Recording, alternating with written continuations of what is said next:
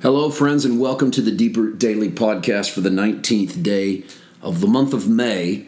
I'm Paul White, and it is my privilege to take you a little deeper into the second chapter Paul's letter to Timothy, his first letter to Timothy, one of two. And we have started the chapter with what sort of appears to be instructions concerning prayer. I think there's a little more to it than that. I think that Paul opens the chapter with that first of all I want you to pray for those in authority so you can live a, a peaceable life. He's really just concerned for both Timothy and his young church in the in the face of what is mounting persecution from the hands of the Roman Empire. He says it's right, it's acceptable in the sight of God. We talked the last few days about what that means, and that leads to one of Paul's first great theological statements of the book of First Timothy, and one that we are going to sort of slow down here today and concentrate on exclusively, and that's from verse 5. For there is one God, there is also one mediator between God and humankind, Christ Jesus, himself human, or himself a man, depending on your translation. And this is the humanity of Christ as the mediatorial role, playing the mediatorial role between the one God and the rest of humanity. This let's start with the one God because this is a fundamental affirmation of a very Jewish tenet that there is one God. And you can stretch this all the way back to the Torah. In in the early chapters of Deuteronomy when Moses is recounting Israel's journey he declares that God is one Lord Paul makes a big case of this more than once. He does it in Romans 3, he does it in 1 Corinthians 8, he does it in Galatians 3, he does it in Ephesians 4. Paul, who is Jewish and who has that monotheistic, singular view of God in mind, likes to repeat it often, and yet, Paul very much holds the supremacy of Christ and the role of the Holy Spirit. And that's why we still maintain in the Christian faith that there is one Lord, what Paul calls one Lord, one faith, one baptism, but that God functions as the Father and the Son and the Holy Spirit. Well, in this role, he shows us the humanity of Jesus as mediator, one who arbitrate, arbitrates between God and man and ultimately reconciles them. So let's focus on this role of Christ, the mediator, today. The saving ministry of Jesus is summed up in the statement from 1 Timothy 2 5. He is the mediator between God and men. And let me explain what I mean by the saving ministry of Jesus Christ, because he has a lot of ministries. But in this case, the mediator is the individual that brings at least two parties. You could have more, but let's let's skinny it down, okay? They bring two parties into communication that might have been alienated, that's kind of estranged from one another, maybe at war with one another. And that mediator has links to both sides so that he can identify with both sides. It's as if he is a citizen of both countries. In Jesus' case, he is God and he is man.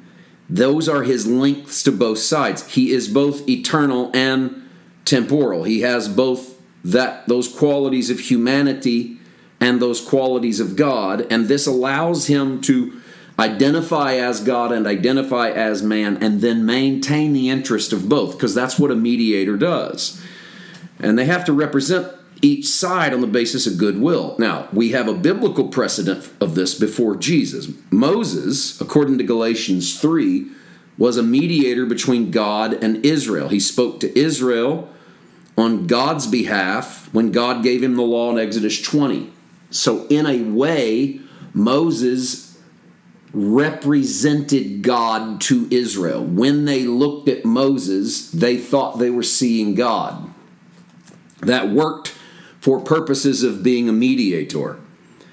And then, say in Exodus 32, when Israel sins, Moses represents Israel to God, actually speaking to God on Israel's behalf. You know, don't wipe them out, they're your people. And we see that mediatorial role in Moses between God and Israel and Israel and God. And here's why we need it because we're fallen by our nature. Paul calls humanity hostile to God back in Romans 8. And that means we've rejected him, essentially. God has the right as judge. We know he's judge even under the new covenant because we have come to Mount Zion, upon which is the church of the firstborn and the festal array of angels, and God, the judge, and Jesus, the mediator. Jesus, the mediator, because God is the judge, there needs to be reconciliation. So, reconciliation of the parties when they're alienated from one another must happen at the hands of a mediator so God has his end taken care of at the cross, and then the human heart, which is that hostility towards God, that opposes God, that lives its life against God, that heart then changes. It's God's mercy that sends us Jesus. Jesus is the reconciliation.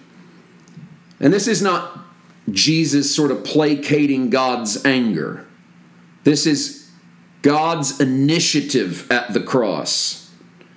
Augustine said it this way In a wonderful and divine way, even when he hated us, he loved us. He said that in his commentary on John. I, have always struggled with Augustine's use there of hated us, but I think he meant, I'm, I, and I, I'm speaking from silence, I know, but I think he meant we were so, our sin was so offensive but he couldn't help but love us in spite of ourselves. However, you want to look at it, Jesus, as a mediator, is doing his Father's will. This is what you call the humble obedience of Christ. This is Jesus humbling himself even to the point of death, even the death of the cross. Tomorrow, I want to talk about the mediator as the reconciler because this is a very Pauline way of looking at the mediatorial role. And I also want to talk about Jesus as the mediator of a new covenant. And we'll get into those two topics tomorrow on the Friday edition of the DDP. I hope you have a great day. God bless.